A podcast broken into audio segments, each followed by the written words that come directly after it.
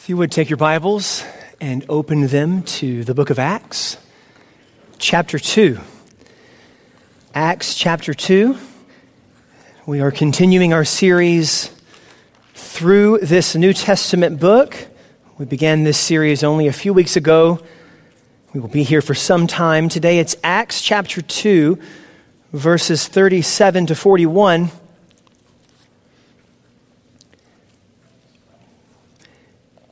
Acts chapter 2, verses 37 to 41. And when you arrive there, because you are the people of God, this is the Word of God, and we have gathered here on the Lord's Day. If you are able, would you please stand to hear the God who still speaks in His Word?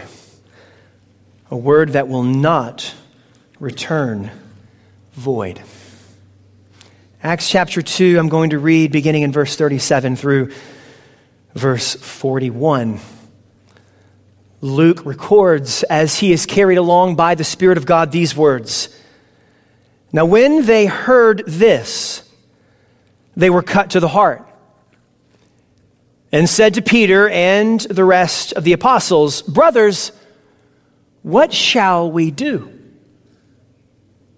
Peter said to them, repent and be baptized, every one of you, in the name of Jesus Christ for the forgiveness of your sins, and you will receive the gift of the Holy Spirit. For the promise is for you and for your children, and for all who are far off, everyone whom the Lord our God calls to himself. And with many other words, he bore witness and continued to exhort them, saying, Save yourselves from this crooked generation. So those who received his word were baptized. And there were added that day about 3,000 souls. Church family, the grass withers and the flowers fade, but the word of our God will stand forever. You may be seated. As some of you are aware, I came to faith in Jesus Christ when I was a junior in high school.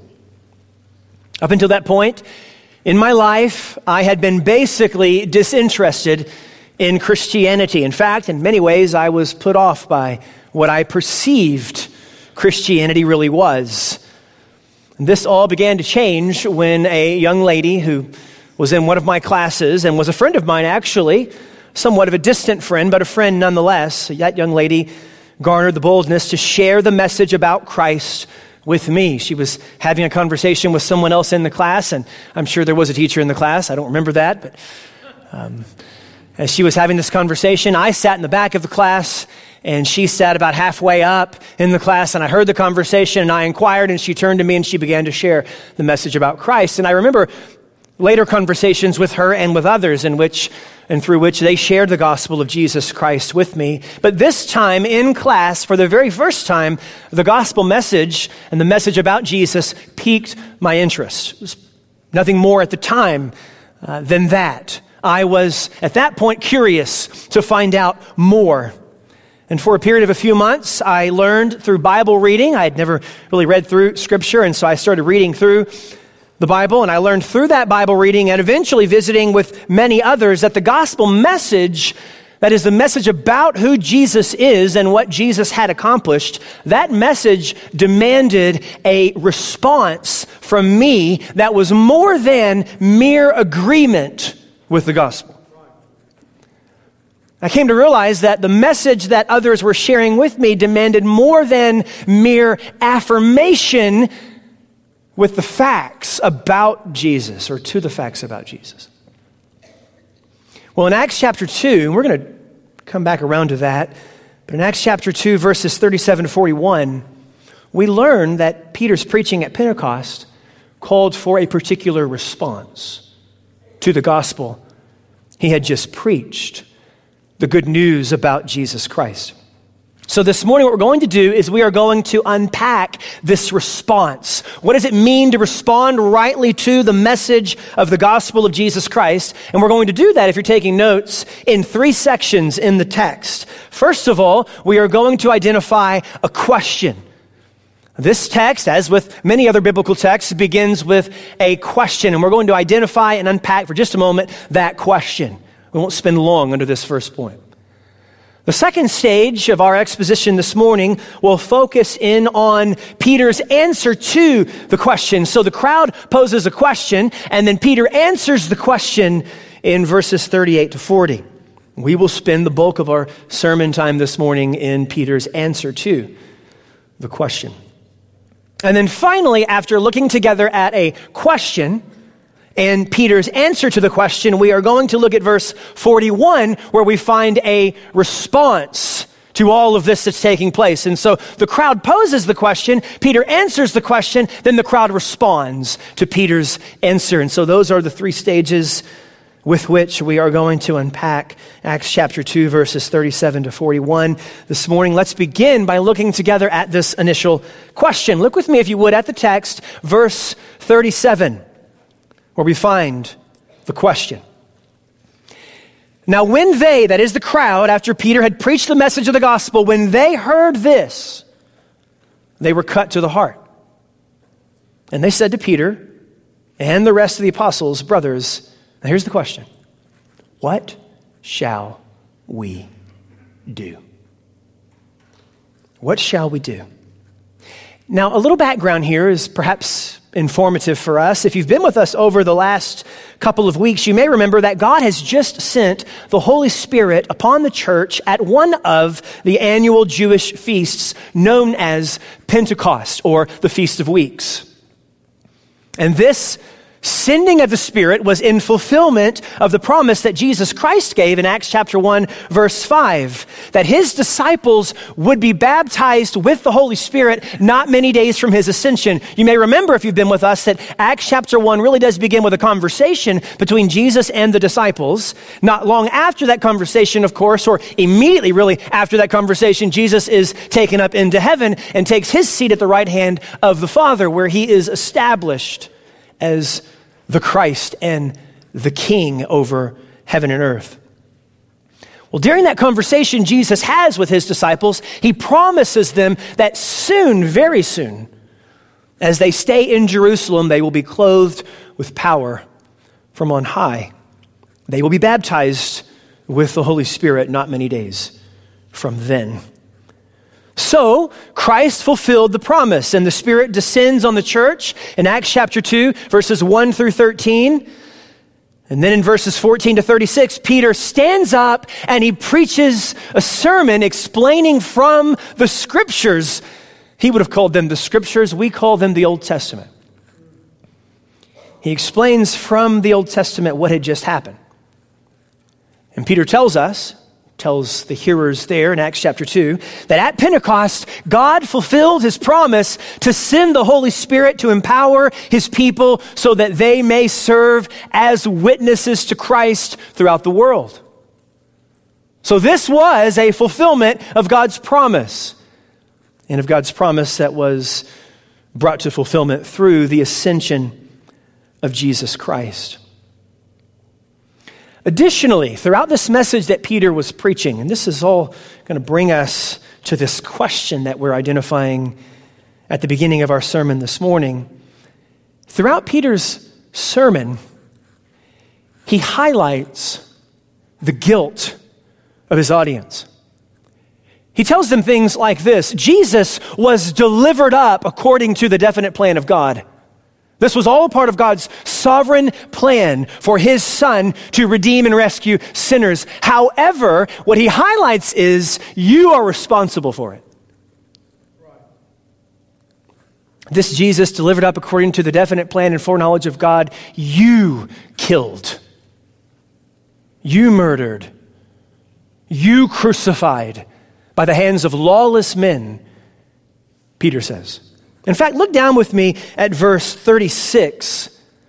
This is just the verse right before the crowd asks the question. Verse 36, Peter concludes his sermon with these words Let all the house of Israel therefore know for certain that God has made him, that is Jesus, both Lord and Christ. Now, notice how he ends this Jesus, whom you crucified. Well, Luke tells us that this message elicits a reaction among the members of the crowd, these Jewish people that are gathered to see what all the fuss was about at Pentecost. And Luke tells us their hearts were cut. I love that imagery. We get it, though, don't we? Even in English, we get it.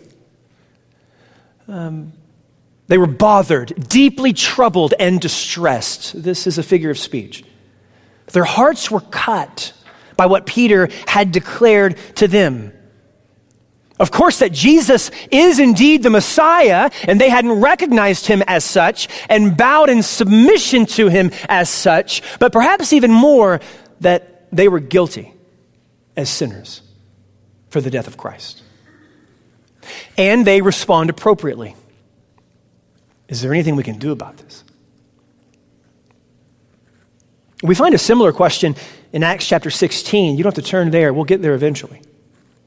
Acts chapter 16, verse 30, where the Philippian jailer asks this question What must I do to be saved? I think it's a similar question here in our text. What shall we do essentially means what can we do to resolve this problem and posture of guilt before God for the death of his son, Jesus Christ? So that's the question. The question is very simply what shall we do in recognition of their guilt before God? Now, the answer to the question, and I mentioned to you in the introduction that we would spend the majority of our time on the answer, and you'll see why. The bulk of the text is here. But the answer to the question, what shall we do? Look with me, if you would, at verses 38 and 39. Verse 38, and Peter said to them, Now here's his answer in a nutshell repent and be baptized you can just jot that down if you're taking notes. Repent and be baptized. That summarizes what Peter says. He goes on to say, Repent and be baptized, every one of you, in the name of Jesus Christ for the forgiveness of your sins. And you will receive the gift of the Holy Spirit. Verse 39 for the promise. That is, the promise of the Holy Spirit is for you and for your children and for all who are far off, everyone whom the Lord our God calls to himself. Now, I highlighted a moment ago these two commands that are central to Peter's answer to the question, What shall we do? First, repent. Second, be baptized.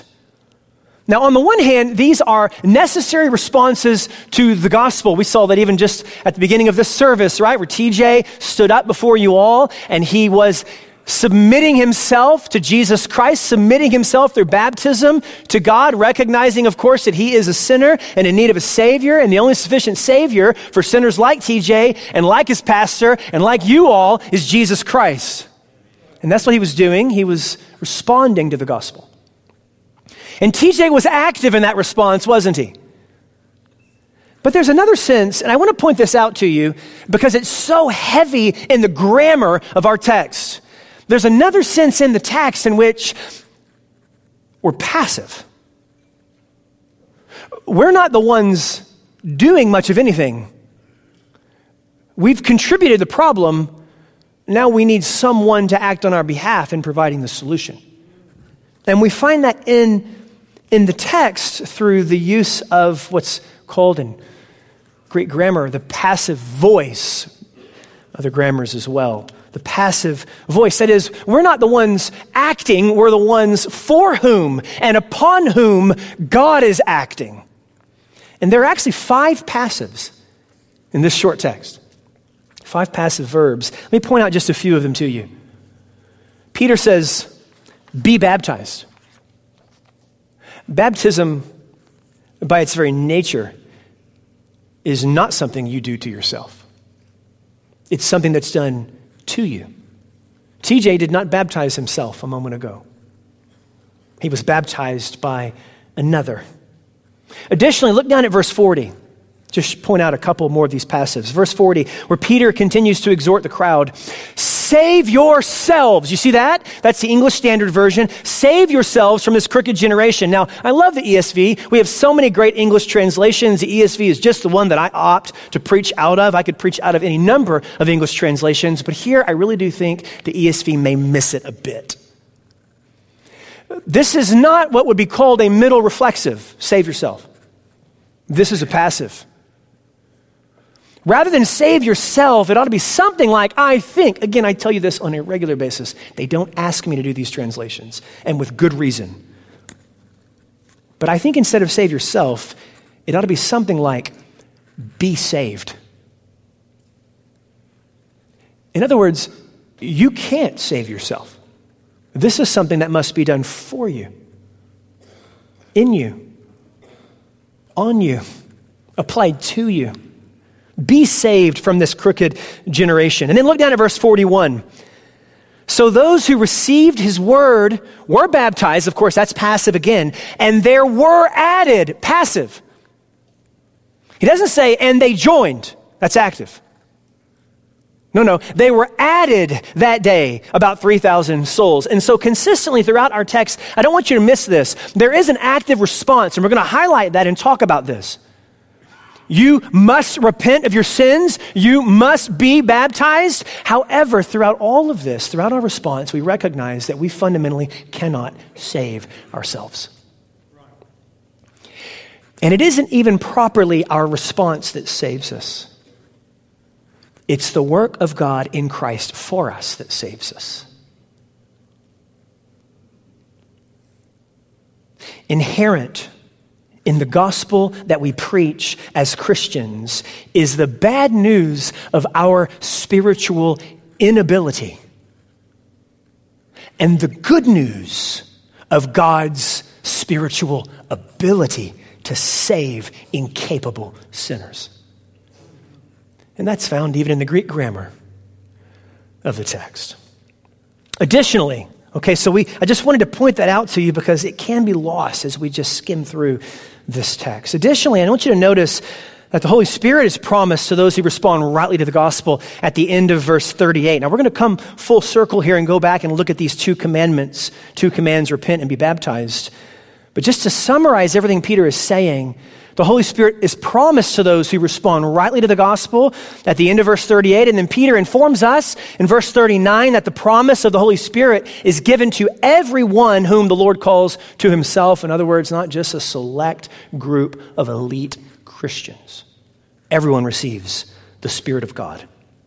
Now, back to these two fundamental imperatives or commands that Peter gives in verse 38. Let's look at each one in their turn.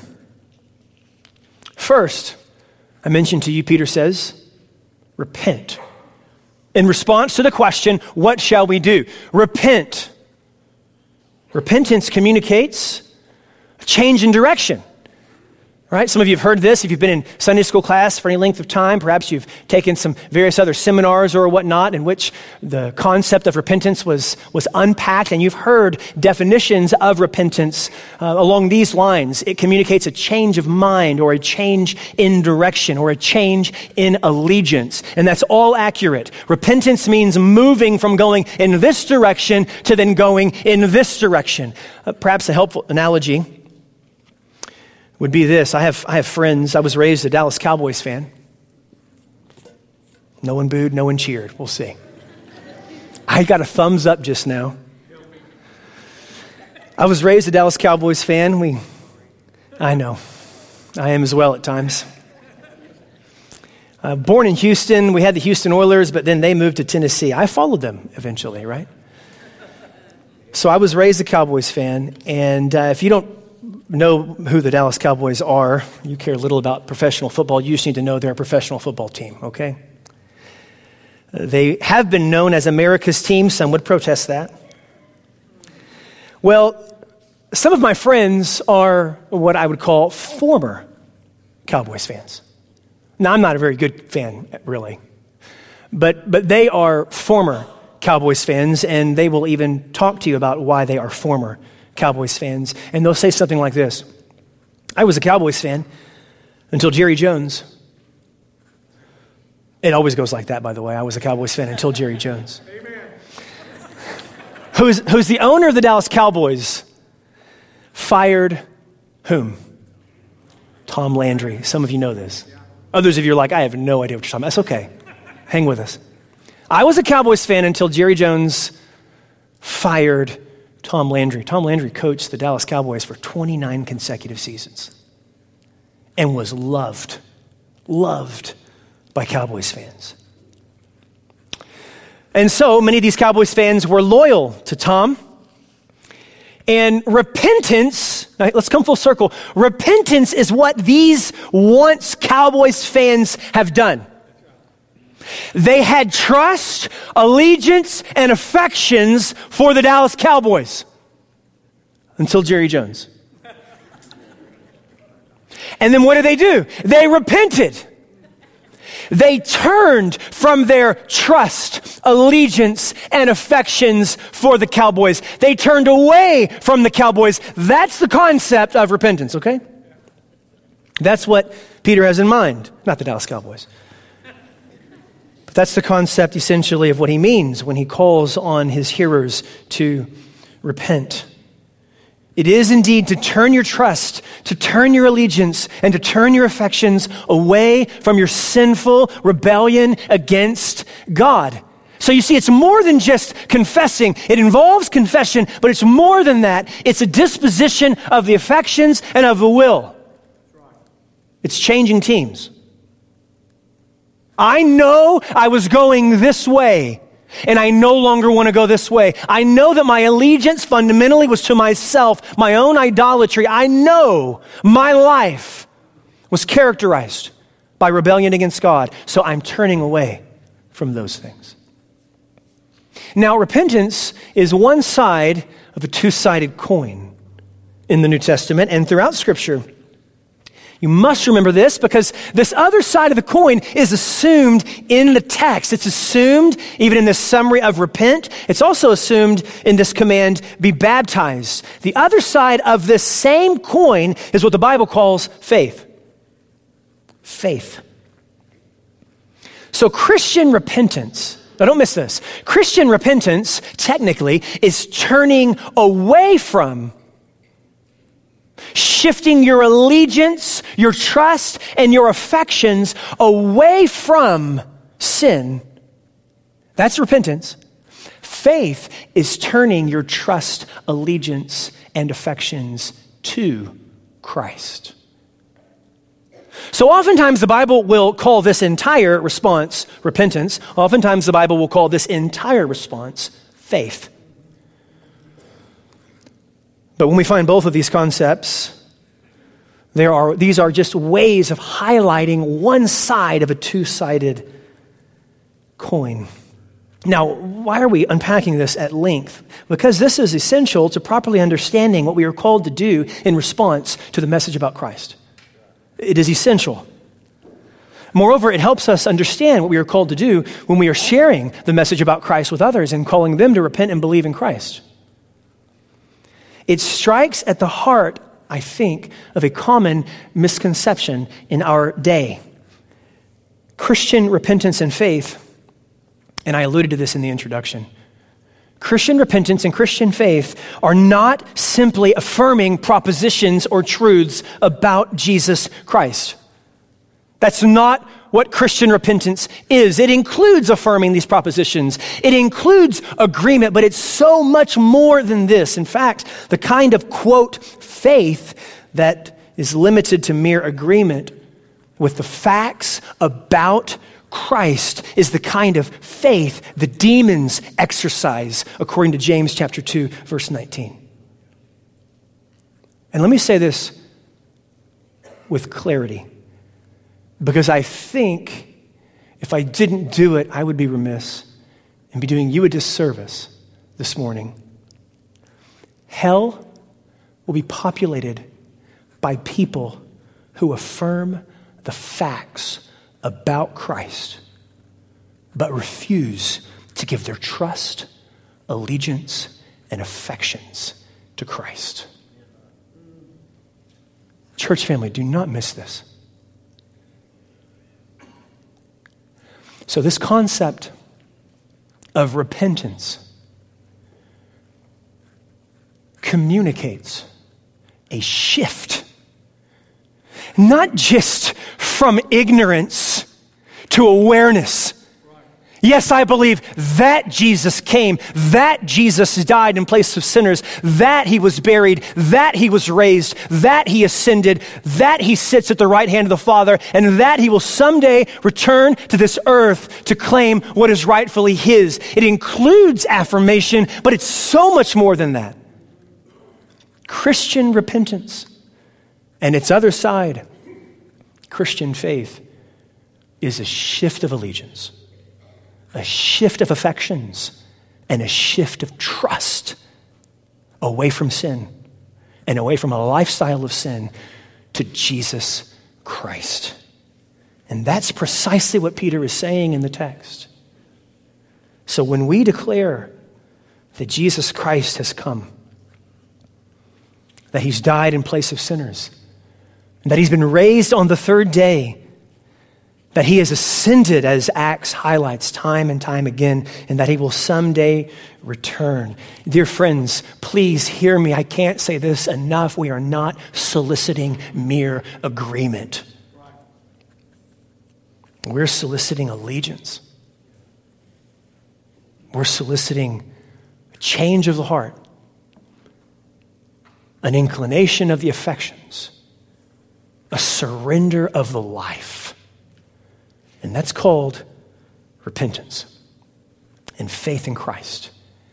So if you're here this morning and you don't think you have responded in this way, maybe, maybe for years you have affirmed truths about Jesus. Perhaps you were raised in a Christian home. Perhaps you are being raised in a Christian home. Perhaps you're memorizing the answer to questions and answers.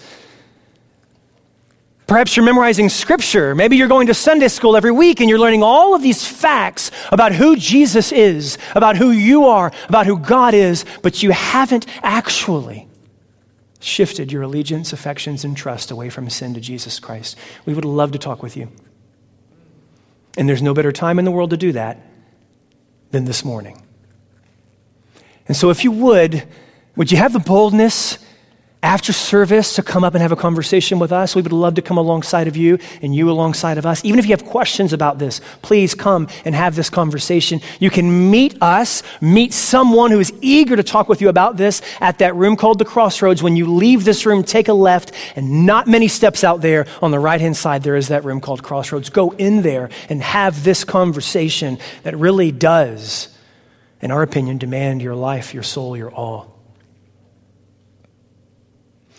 Secondly, so we said Peter responds to this question, What shall we do? with the answer, Repent. There's this second imperative or command. And the second command is simply this be baptized in the name of Jesus Christ for the forgiveness of your sins. Now, I want you to notice what Peter does. Peter tethers forgiveness of sins not simply to baptism, okay? But to a proper response to the gospel, namely repentance and subsequent baptism. So the promise of the reception of forgiveness isn't just to the ordinance of baptism, it's actually to those who respond rightly to Jesus Christ. And as a result, follow him in baptism. So, just to be clear, Peter's point is not that baptism secures forgiveness. After all, the thief on the cross is promised presence in paradise with Jesus, and he never receives water baptism. No, Peter's point is that forgiveness is granted to those who genuinely repent of sin and trust in Jesus Christ, resulting in obedience by being baptized. It's the whole response to which Jesus, uh, rather Peter, attaches this promise of forgiveness. Now, I want to say this because we're a Baptist church, right? We, it's in our very name. First Baptist Powell.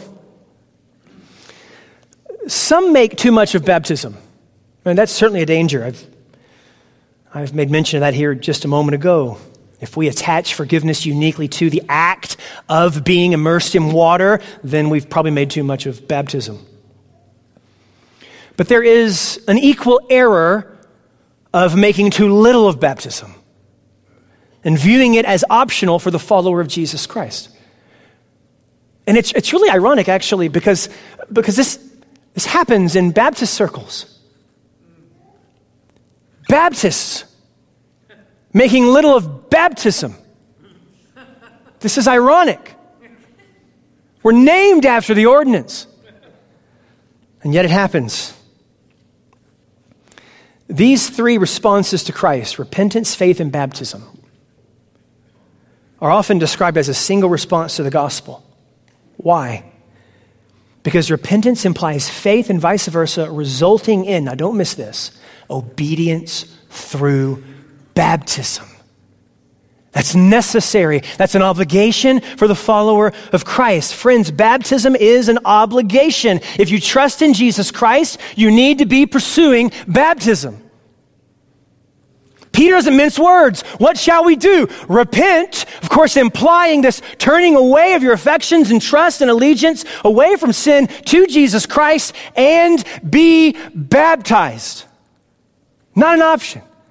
I remember a conversation I had with somebody years ago, and stands out in my mind because it was a burden on my heart after the conversation. I, I preached a sermon and uh, even talked about the Lord's Supper and fencing the Lord's Supper, essentially talking about the qualifications for coming and partaking of the Lord's Supper. And there was a man who was in the church service and he came out to me after the church service and he was, I saw him coming and I could just tell, you know, sometimes you can just tell this is not going to be a pleasant conversation.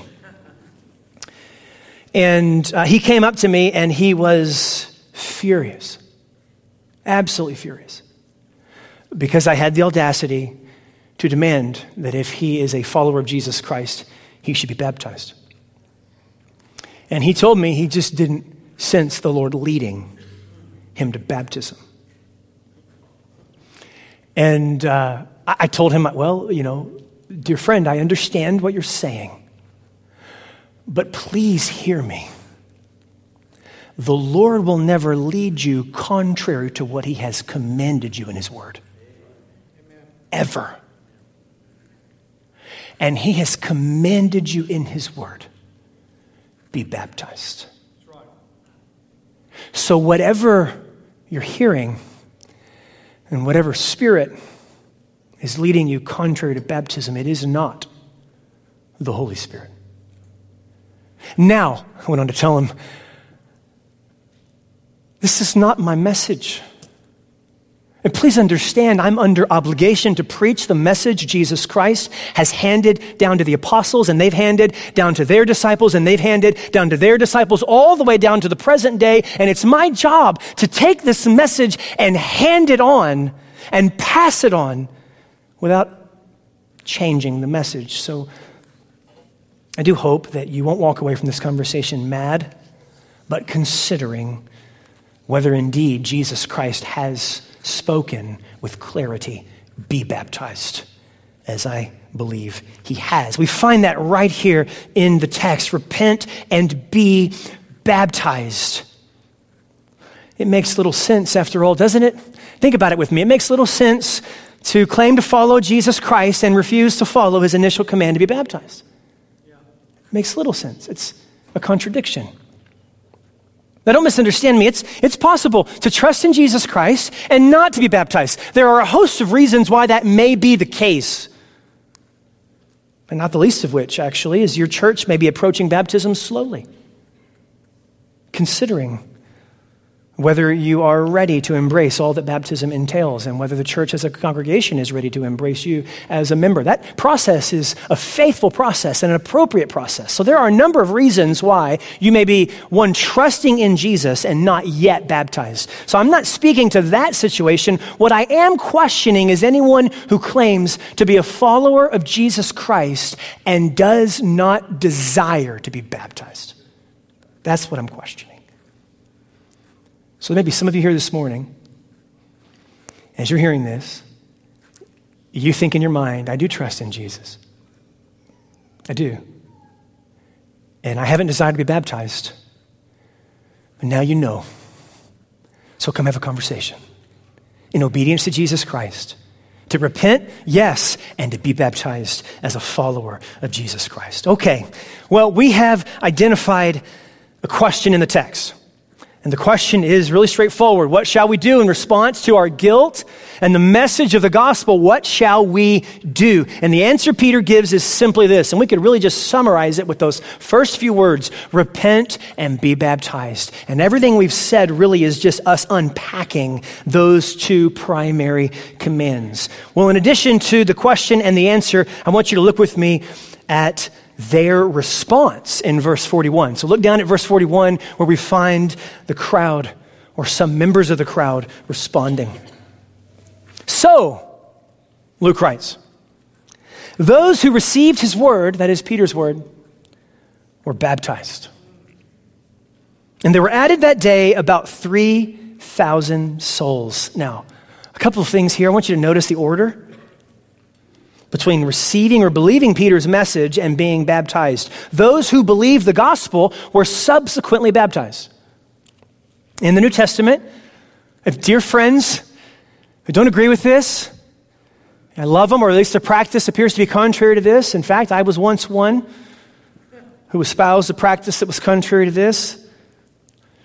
They are dear brothers, dear sisters, members of the body of Christ, but I think they are wrong on this in the New Testament, it is apparent to me and to many Christians throughout church history that baptism follows repentance and faith in Christ.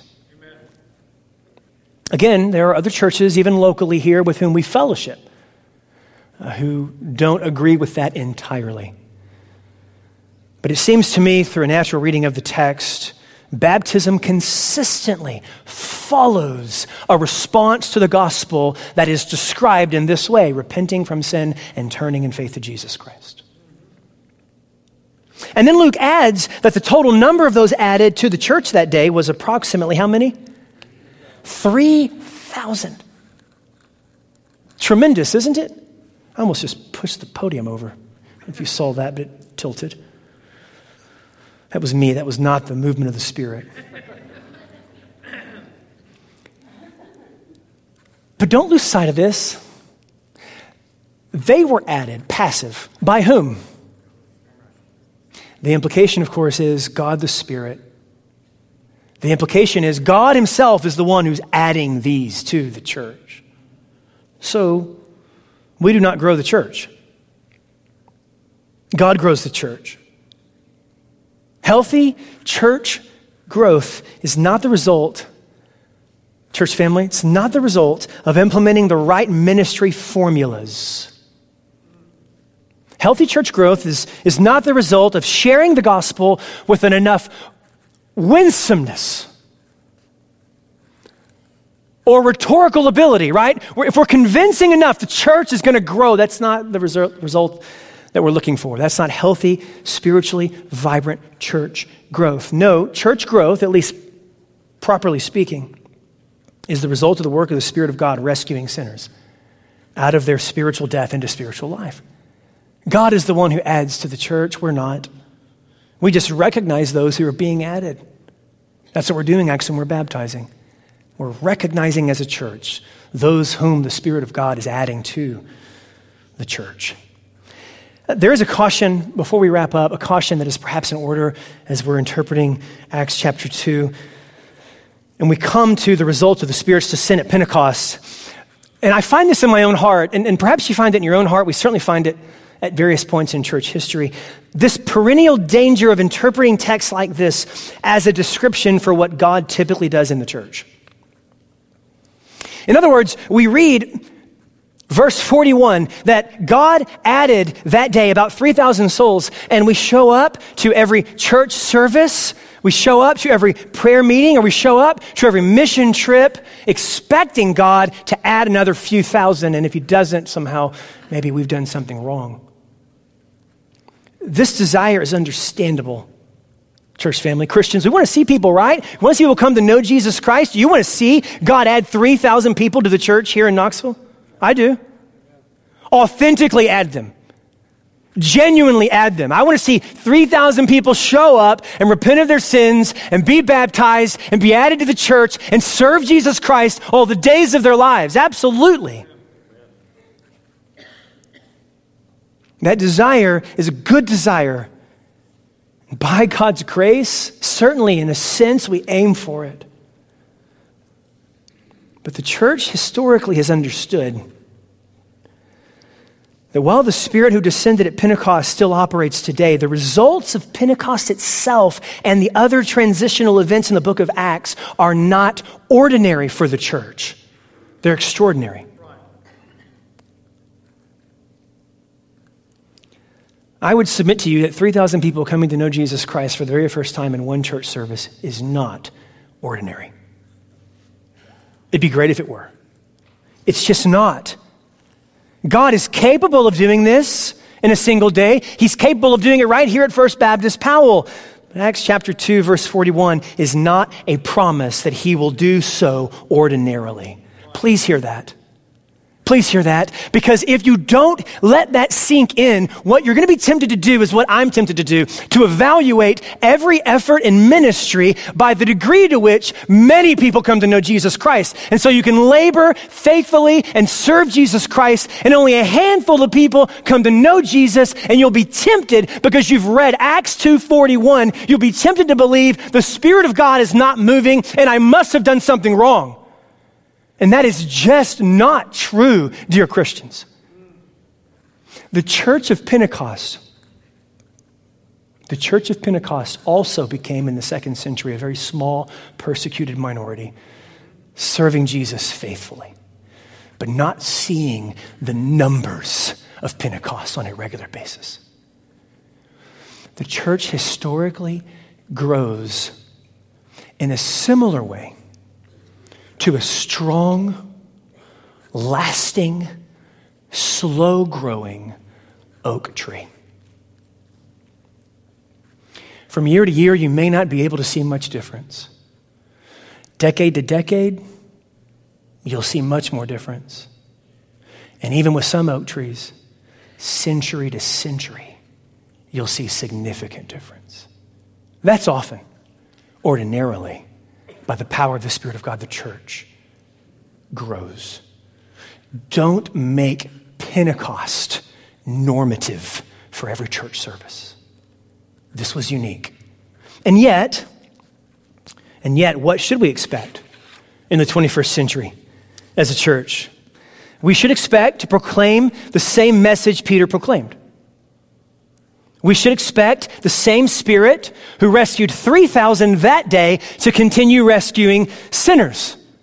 However many he chooses to rescue. We should expect that while many will reject the message, some will repent, believe, and be baptized. We should expect that every inch of authentic growth at First Baptist Powell and in the broader body of Christ will be the work of the Spirit of God through the gospel. And for this end, we will praise God. Okay, I want to come full circle. There was a night my junior year. I mentioned to you, I came to know Jesus my junior year. There was a night my junior year of high school that proved to be a watershed moment for me. It was New Year's Eve, 1999. So it's easy to remember.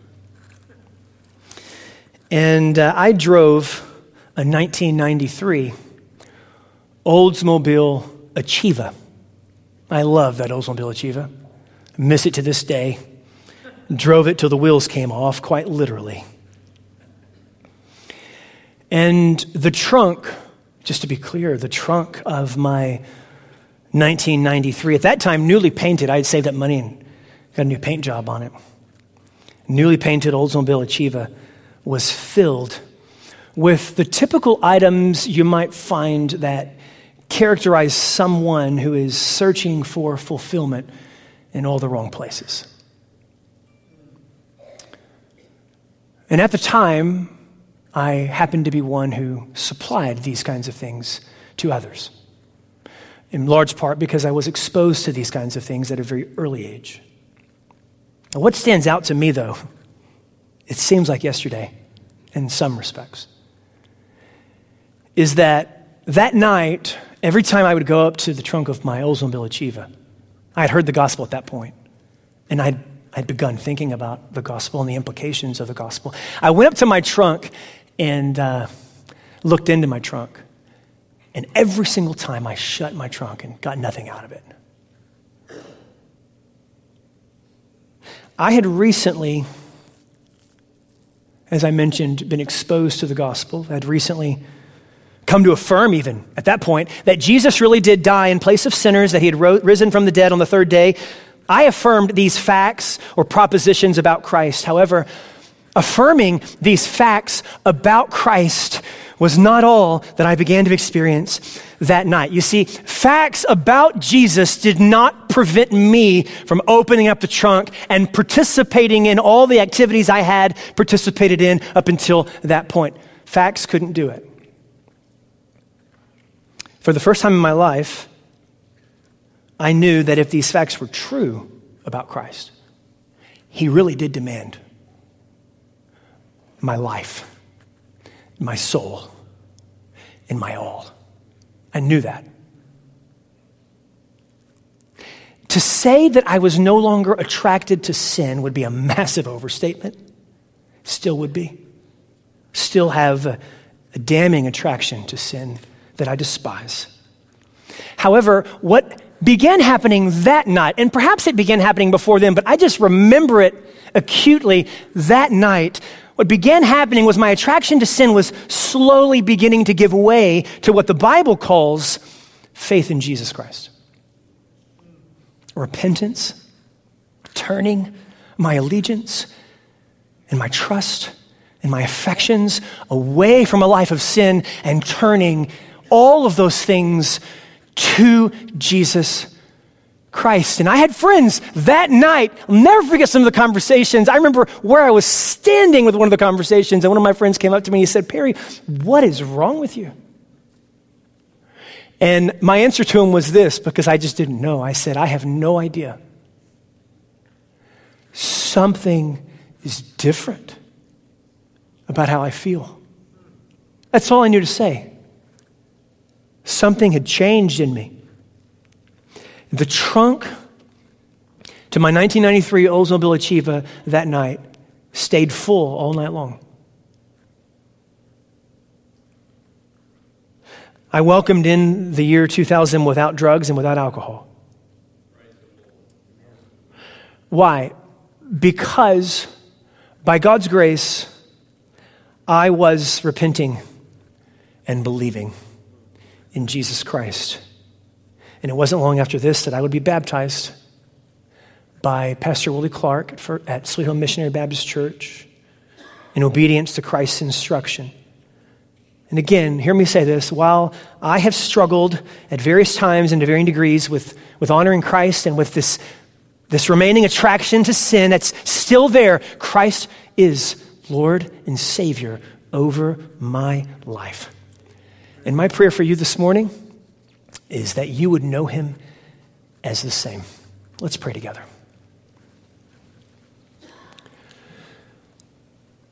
Heavenly Father, I am grateful to have had the privilege of opening up your word in Acts chapter 2, verses 37 to 41, and of hearing you speak to all of us of a life of faithfulness, characterized initially with repentance, faith, and baptism, and a life that continues to be characterized by those who know you of repentance and ongoing faith. Thank you, Father, for rescuing me some, goodness, 23, 24 years ago. I see more clearly today what was really happening in your mercy, you exposed me to the gospel. Your spirit gave me life. You called me not simply externally, but internally to Jesus Christ.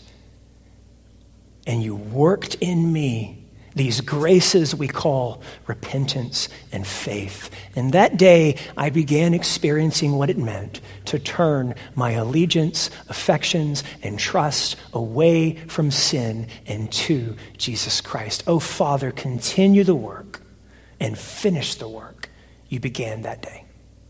And do that among these, my brothers and sisters, for the glory of your name in Powell, in Knox County, in Tennessee, in America, and around the world. In Jesus' name we pray. Amen.